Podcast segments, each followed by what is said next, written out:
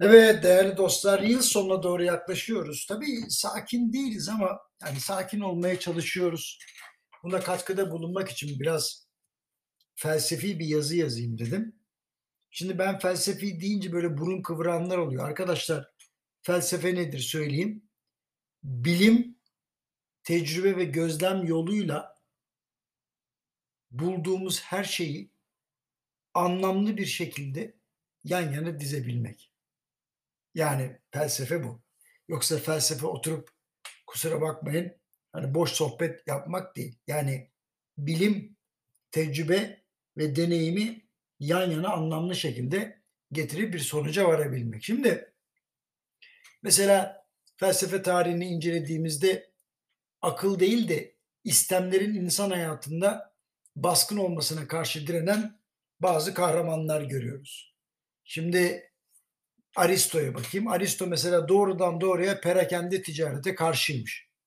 Demiş ki bu demiş insanların birbirini sırtından geçirmesini sağlayan bir yoldur. Bu alışverişler arasında en nefret edecek şey de tefeciliktir demiş.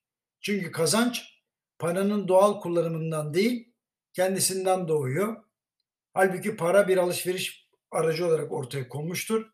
Faizin anası olsun diye değil paranın para doğurması anlamına gelen bu tefecilik kazançlar arasında doğaya en aykırı olandır. Öyle demiş. Mesela bir şey daha demiş. Mali işlerle para kazanmak için uğraşmak özgür adamın işi değildir demiş. Hepimizi tutsak ilan etmiş bu şekilde.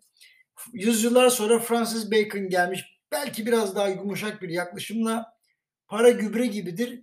Yayılmazsa işe yaramaz demiş. Mesela yani en azından kaynak kullanımının adil şekilde yapılması gerektiğinin altını çizmiş. Ben finansal aracılık faaliyetinin bu yaklaşıma uygun şekilde yapıldığını düşünüyorum. Descartes. Descartes hayatı ne şekilde yaşamamız gerektiğini şöyle öğütlemiş. Yalnızca hayatımızı ve sağlığımızı korumak için yeterli parayı kazanmaya çalışmak ve ardından gittiğimiz şeyi engellemeyecek törelere göre davranmak. Ha bak enteresan. Demek ki kendi kendine yeten bireyler olmak en büyük zenginlik olarak görülmüş. Pek de haksız değil. Eğer herkes böyle yapsaydı bugün büyük ihtimalle konuştuğumuz birçok sorun olmayacaktı, var olmayacaktı. Ancak iktisadın babası Adam Smith demiş ki insan aç gözlüdür. Oldukça gerçekçi bir yaklaşım bana kalırsa.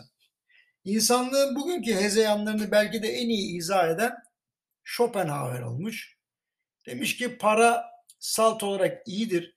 Çünkü her isteğin soyut bir şekilde tatminidir. Ama bununla birlikte servet elde etmeye kendini adayan bir hayat onu sevince dönüştürmeyi bilmedikçe boşunadır. Ancak bu kültür ve bilgelik isteyen bir sanattır. Birbirlerini izleyen duyu zevkleri kişiyi uzun süre tatmin etmez. Kişi hem hayatın amaçlarını hem de geçim kaynaklarını elde etme sanatını anlamalıdır.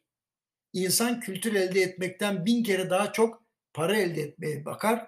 Oysa bir insanın mutluluğuna sahip olduğu şeylerden çok kişiliğinin yapısı yardım eder. Pek de haksız değil.